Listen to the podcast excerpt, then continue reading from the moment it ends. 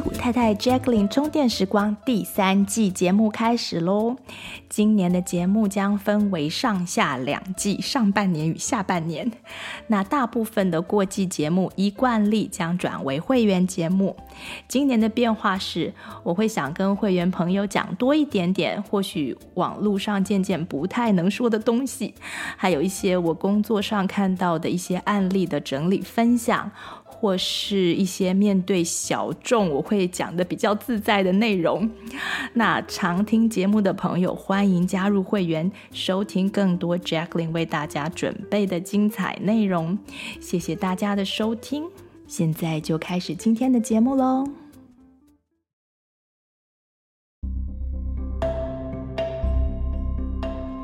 Hello，大家好，我是 Jacqueline。欢迎收听戏谷太太 Jacqueline 充电时光。今天要来继续把我的神秘经验讲完，跟大家分享这个呢，是因为当初我自己有这些经验的时候，其实很希望有人跟我分享。我也尝试去找过牧师，可是后来呢，啊、我觉得反而跟自己的父母谈还比较有共鸣。我可爱的爸爸还曾经仿照我的实验跟他的上帝沟通。那我觉得这些经验对我的人生有很重大的影响，而对这些经验更全面的认知呢，可以帮助我们从中间得到更多的人生洞见。那上一期我们定义了神秘经验，大家要知道，不是所有的灵异经验都算神秘经验。从结果来看呢，必须要是对个体产生身心灵提升的那些经验，也就是在 Wikipedia 里面说的，就是得到一些智性的一些经验，才能被归纳为神秘经验。那我个人觉得，等一下会讲到，像是我的灵魂出体的练习那种经验呢，可能就跟鬼压床的经验，或者使用精神迷幻药一样，不算是什么提升灵性的神秘经验。而相反的，某个人如果因为放下某些心理障碍，突破某些心理关卡，而让身体的啊、可能慢性病或是绝症呢，就突然的不药而愈的那种经验呢，则是可以算是神秘经验的。我相信很多人都听过，呃，罹患癌症或是严重疾病呃的病人，因为疾病的关系。啊、呃，剧烈的改变他自己的生活习惯，或是改变思考的框架，改变对人生的态度，然后不久之后，他的疾病就不药而愈了。这不只是我们常常会听到的故事而已，在医学上呢，是有一个特定的名词来形容这个现象，称之为 spontaneous remission，就是自发性的康复。而这个自发的特质呢，就和神秘经验里头被动的特质其实是啊、一样的一件事。所以不是每一个病人都可以照表操课这样子去治疗，但是有些人就是能够因为疾病而改变他的心理状态之后，就在短期间完全康复。因此。神秘经验呢，它能够导致身心灵的提升，应该是能够让一个人变得更健康，身体上或是在心智上啊、觉得更快乐，或是在灵性上觉得更平安。相反的，如果没有这种效果的神秘经验呢，嗯，就只是所谓的神秘兮兮的灵异经验。那那些经验其实追求的价值就不是很高，那这也是后来为什么我我理解到这一点之后，我就就停止追求这些经验的主要原因。好，那上次讲到我大学时代对新时代思想的探索，我现在想起来呢，我觉得相信新时代像是赛斯书啊，或是相信前世今生这些呃新时代的思想的。嗯，这种嗯心态和相信基督或相信佛祖其实是呃两种很类似的相信。这些相信呢，一开始呃通常都是由于对于二手或三手资料的喜爱，像是嗯，对于许多见证的喜爱或是幸福。然后呢，再努力的建构一些属于自己的一手经验，也就是说，你在啊、你的生活中就会开始观察有哪些经验可以符合呃这些想法或是这些教条背后的道理。那当你看到了一些相关联的这个事件发生的时候，你就会更相信这些东西。那有些人在这个过程当中呢，会对自己很诚实，就是说你很知道说啊，我现在是把这个事件归因为呃，譬如说归因为是嗯耶稣的保佑或者是佛祖的保佑，但是你知道你自己是在做这样子的归因。那有些人呢，就会活在偏见跟。跟迷信当中，他并不知道自己在做这样归因，可是他就是把所有的，嗯，生呃生命中发生发生的一些比较神奇的事情，都归在他相信的那个呃信念当中。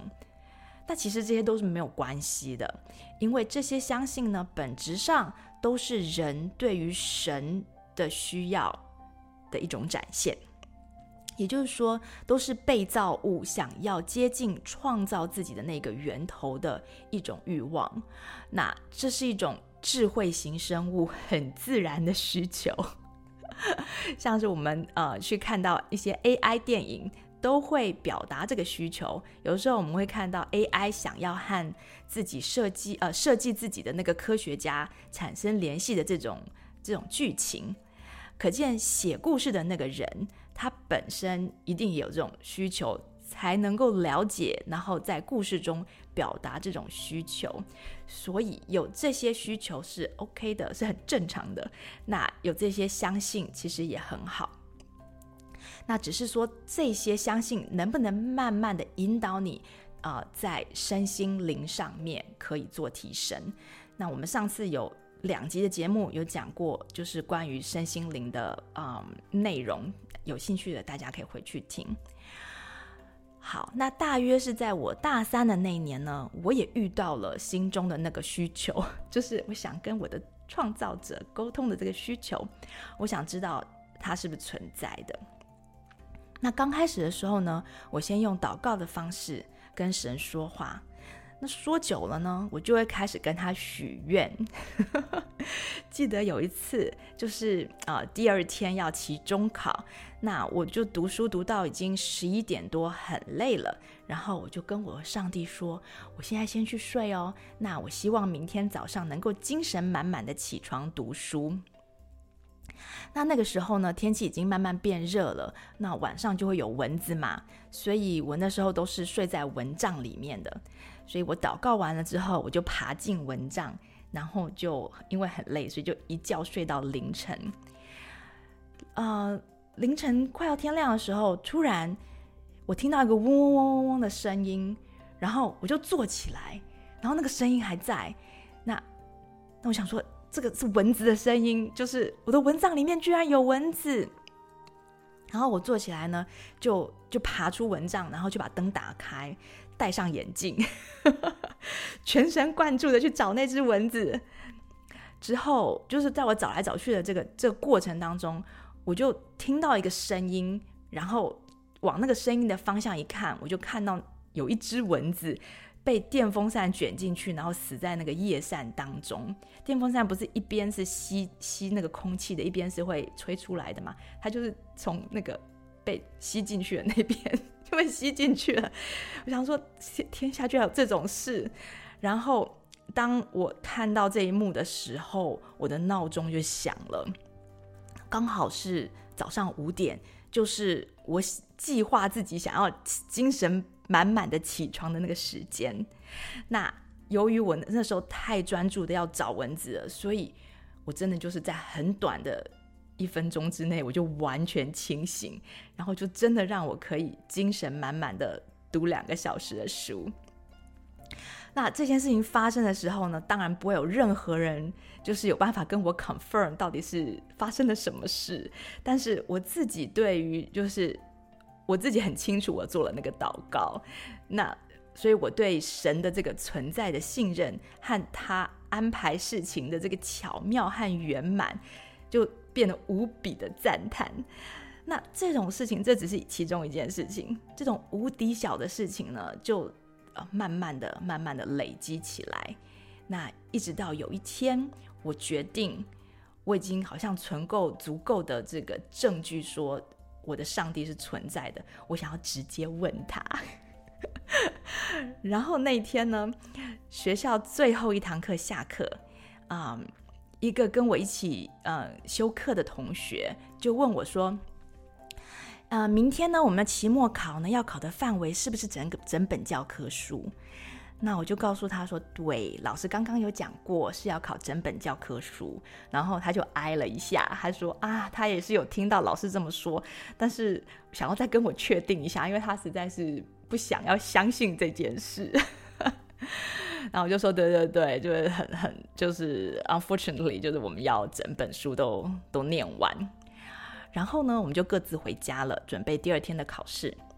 那这个同学呢，我们是每天，他跟我是每天一起上课，我们一起做呃双主修的同学。那虽然我们还算要好，但是。平常几乎不会在课后有什么联络。其实我不记得我曾经跟他在课后联络 at all，就是好像 never。因为在上课的那段时间，我们每天都要见面，那所以下课之后，那时候也没有什么手机那种事情，所以怎么可能会再打电话？就没有这个需求。那我回家之后呢，我就发现家里面没有人那天。然后我就趁机的，呃，因为我已经那天早上我就想好我要来问说神是否存在嘛，我就想说我可以借这个机会，我就在心里面对着神想着，啊、如果你真的存在的话，就让我听到一个很清楚的声音吧。然后我想完呢，我就安静的坐下来，我想说我可能会听到像房子里面什么冰箱启动之类的声音啊之类的，所以我就想说啊，那可能看看，嗯、呃。十几秒钟之后，看有没有这种声音出现。那我静下来之后呢，一开始我听到就是房子外面就好像公园的地方，就是有狗在叫。然后我那时候就想，因为其实到这个时候，我对于我的上帝的认识，已经是觉得我的上帝是一个蛮呃蛮。机灵可爱的一个存在，所以我就想说，我就说，上帝，我不要狗叫声，我不要房子外面的声音，我要很清楚的声音。我说，You can do better。那因为屋外本来就可能有各种声音嘛，所以我希望是能够听到在房子里面的声音。那当我正这样子想的时候，突然之间一个超级大声的电话铃就响了。那当时我们家还有 landline。因为那个手机还不没有普及，那由于房子里面超级安静的，所以那个电话铃响的时候就特别大声，我整个人跳起来，我就吓了一跳，然后就站起来跑到电话，呃，就就去接电话。结果呢，呃，打电话来的居然是刚刚才在学校跟我一起修课的那个同学，然后他就说，我也不知道为什么，呃，打电话给你。可是我就总觉得好像应该要再确认一次明天考试的范围。你说是整本对不对？然后我说对，不是我说的，是老师说的。然后他说对呀，我也有听到，但是我就是反正想要再确认一次。然后这样他就挂掉了。那我通完电话之后，我就一个人呆呆的坐在那边好一阵子，就在思考刚刚到底发生了什么事情。然后我就在开始想说，刚刚发生这件事情的几率到底有多大？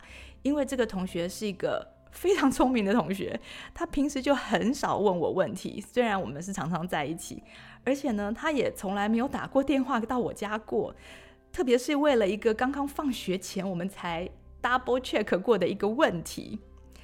所以，如果是你遇到这个状态，你会觉得那是神在对你说 “Yes, I exist”，或是“是的，我存在”。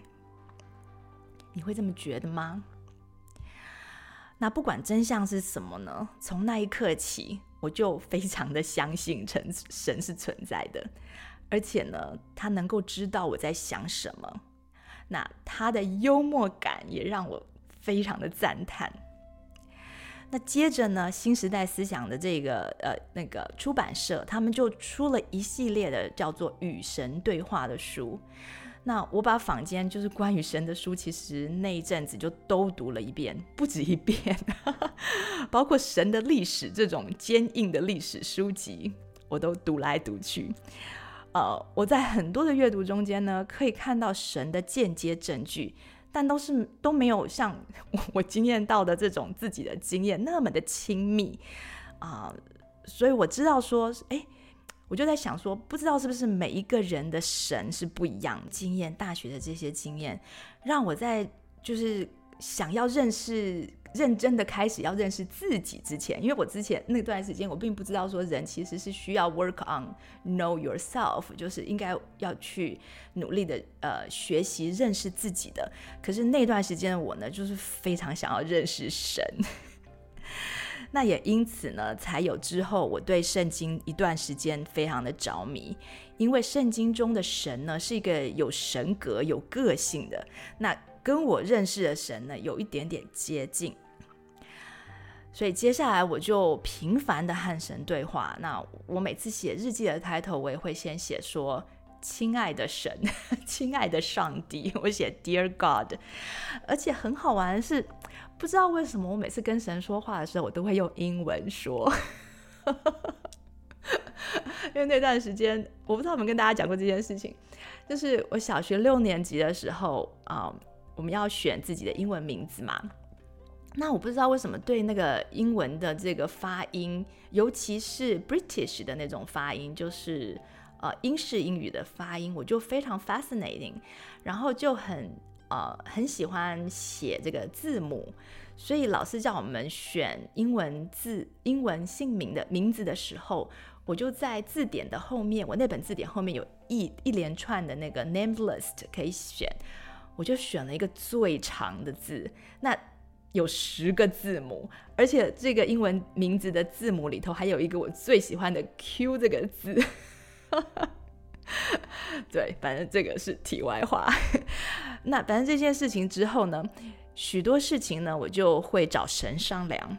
我只要遇到不懂的啊、不知所措的事情啊，我都会先问神。然后神给我答案的方式有非常多种。那大部分的方式，他都会透过书籍，就是说我譬如说我脑子里面最近在想一件事情，然后我去到书店的时候，我就会刚好看到那个主题的东西，那就会。可能就会 catch my attention 嘛，因为那是我正在思考的事情。那嗯，有些时候呢，神会直接让答案出现在我的念头里面。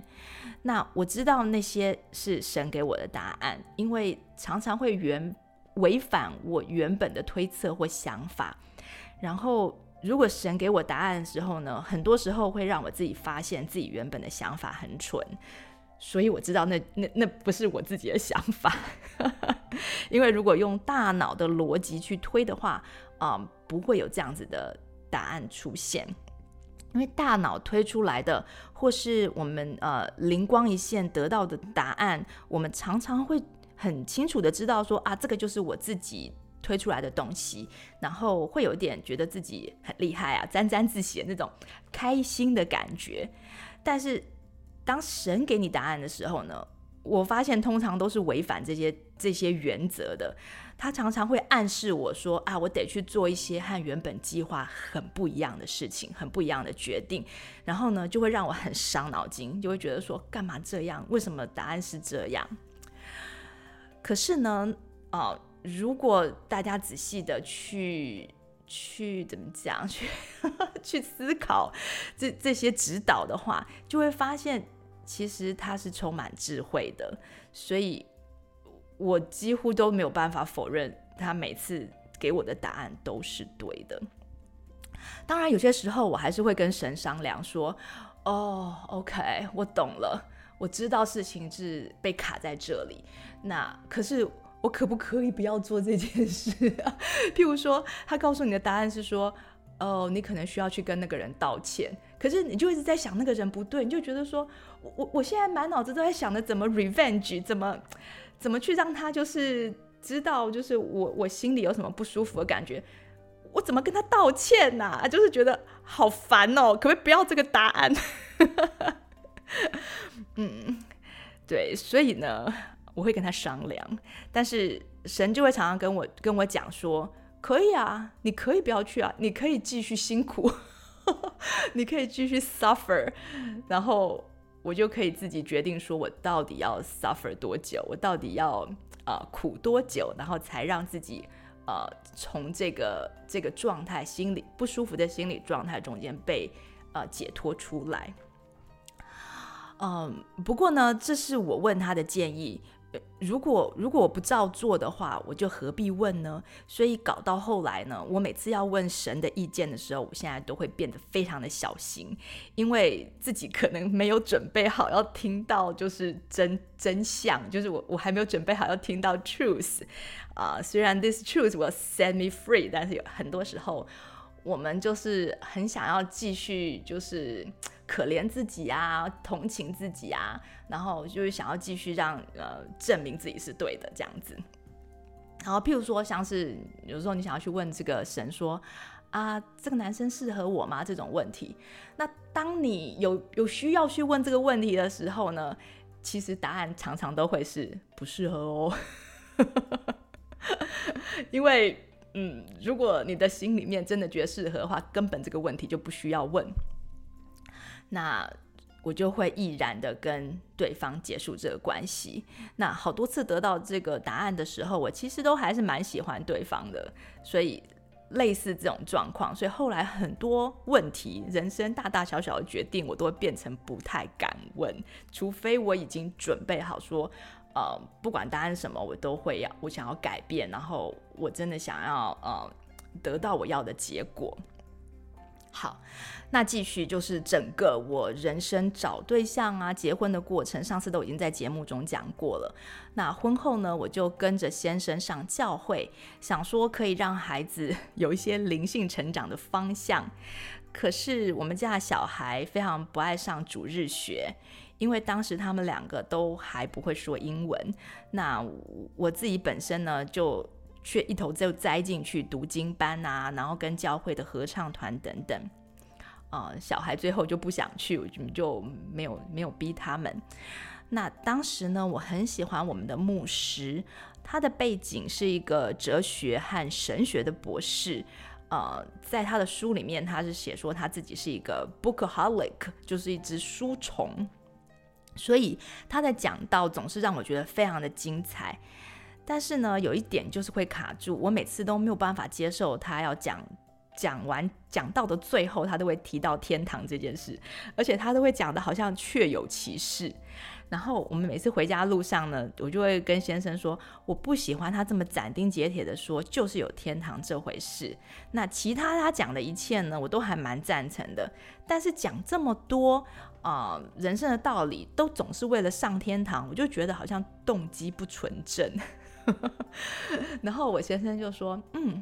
那就不要听那一段就好了嘛，好好的把做人的道理听懂了，然后在生活中练习，这就够啦。那那不要上天堂都没有关系。然后有一天呢，在他的讲道过后，我突然受到一种很莫名的感动，那好像突然听懂了他在说的，就是这个牧师在说的，呃，耶稣到底是什么意思？那那天晚上呢，我就特别跟孩子一起对着耶稣祷告。那我们以前的祷告通常都是对着神祷告，就是没有从来没有对过耶稣祷告。但那天我就是不知道为什么，我就说跟小朋友祷告的时候，我把那个词就从 God 就换成 Jesus。那把孩子哄睡了之后呢，我就回到房间继续祷告。然后呢，呃，我把一个。就是 king size 的那种大的枕头，就是比一般呃标准枕枕头差不多大个一倍半的那种大的枕头，放在我和我先生中间。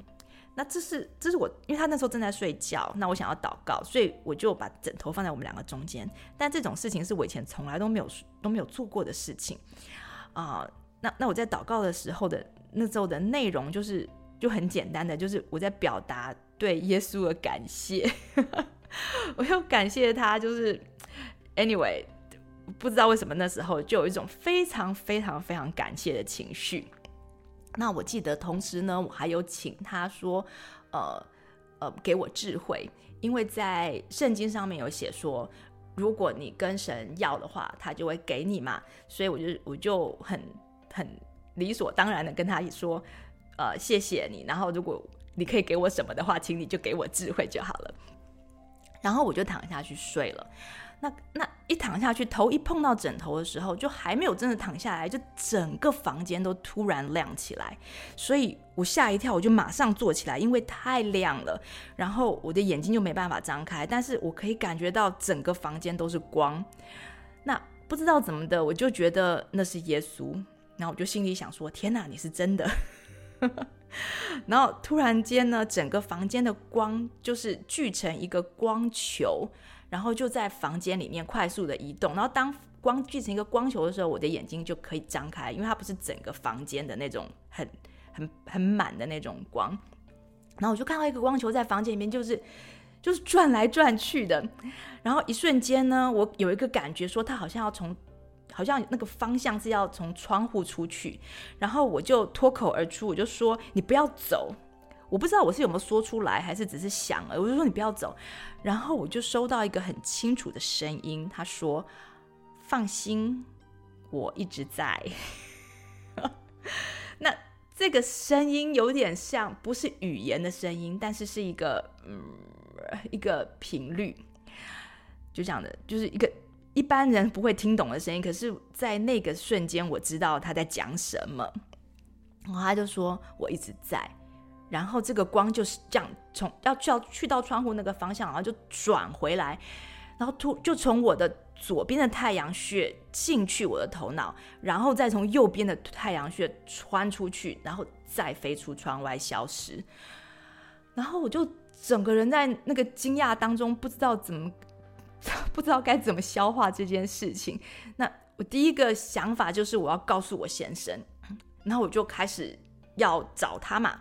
然后我就发现，哎，为什么打不到他？原来枕头挡在我们中间，我就拍不到他。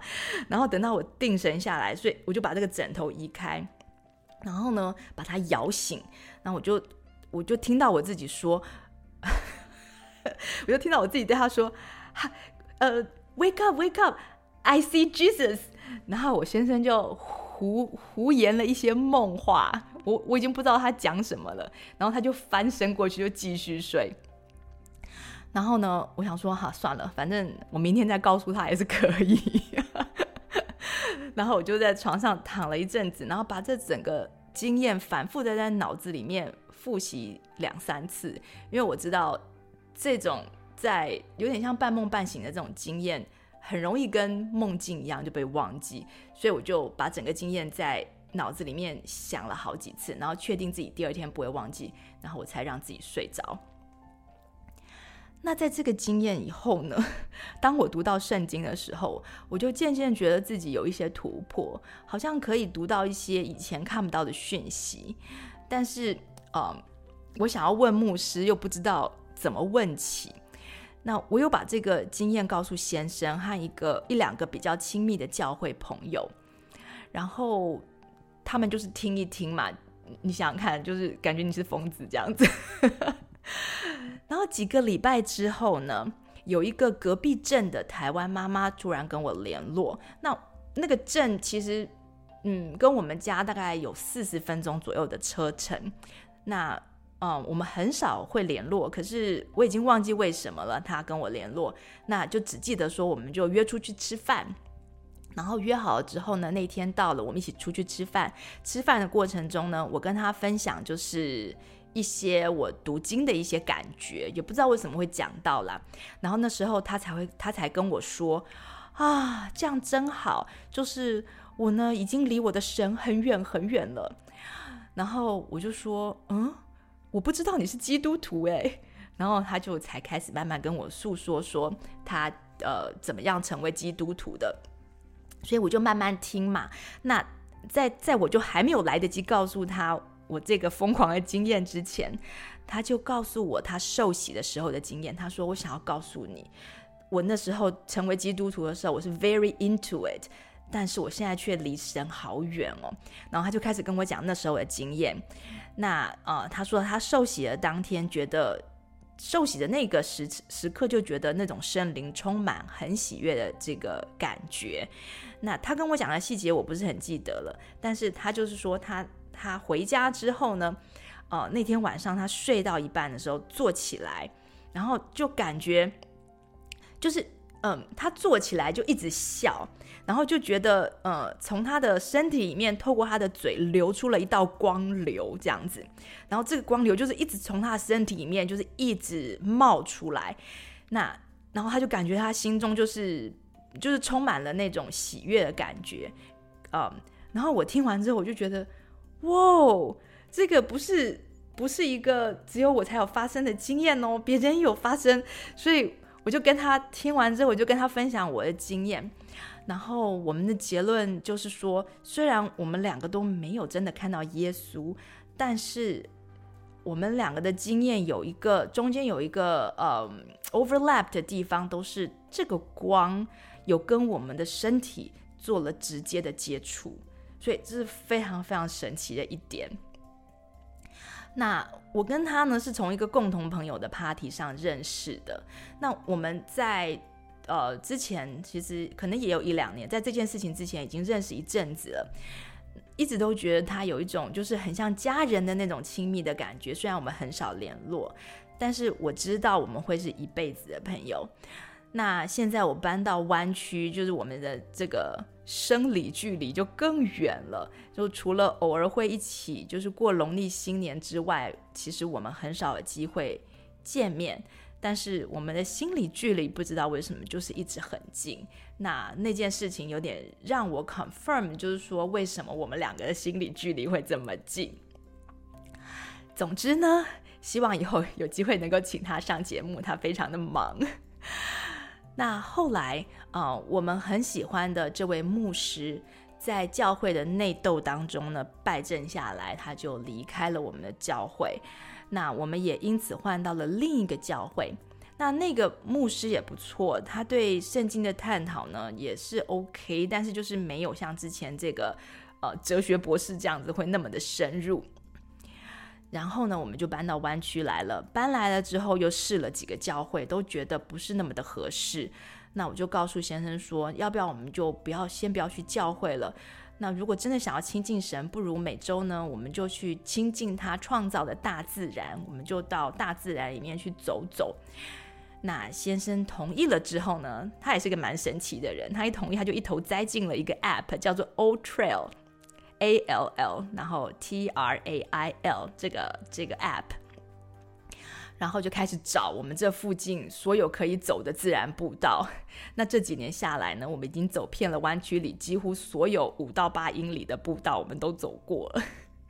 那在践行的时候呢，我们两个女儿就会叮叮咚咚的讲话，讲得不停啊。那我跟先生通常都是静静的走。那我们常常会在山顶野餐，然后边吃边聊天一下，然后再走回来。那目前这就是我们敬拜神的方式。所以每次提到宗教的时候呢，我才会说我不知道自己现在是个什么。那这就是背后的故事。那仿佛是什么教徒，似乎不是说非常非常重要。嗯，因为我们去到宗教里面。不是就是为了要找到神跟那个天人合一的感觉吗？对不对？然后哦，说到这里，我大概就是比较大的神秘经验，可能都讲过了。呃，刚还有一个刚刚欠大家的，就是要讲那个灵魂出体的这个练习，还没有说。那我现在说一下好了。嗯嗯，那是在大学的时候。嗯，我想想看。我我那时候是买了一本灵魂出体的书来看，然后有的时候就是 看了书就开始跟着他练习。我之前看过一本那个呃那个植物的秘密生命的那个书，那看完之后我也是跟着里面的实验，我能做的我就跟他练习，所以可能这就是就是。就是我好奇的本质，对不对？就是好奇杀死一只猫那个好奇。就是我觉得我好像想要来做个实验。那我买了这个灵魂出体的书呢，它从头到尾就有讲你要怎么做嘛。所以呢，我就照着练习了。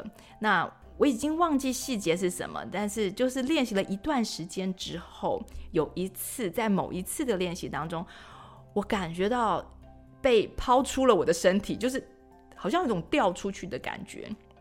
然后这是在大学的时候，然后我发现我就是整个人是在天花板上面的，然后我就往下看，是好像是可以看到自己有一个身体在那边，但是没有办法看得很清楚，就是 我已经不知道自己是不是有眼睛了，然后就稍微的，就是你你要连要调整那个那个方向，就是你要看东西的视角都有点困难，然后啊。那时候我就觉得有点兴奋，但是又不知道下一步该怎么样。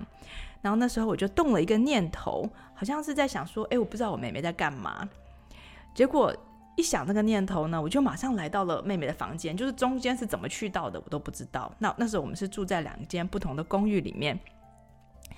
那爸爸妈妈跟妹妹呢是住在我的隔壁。然后，嗯。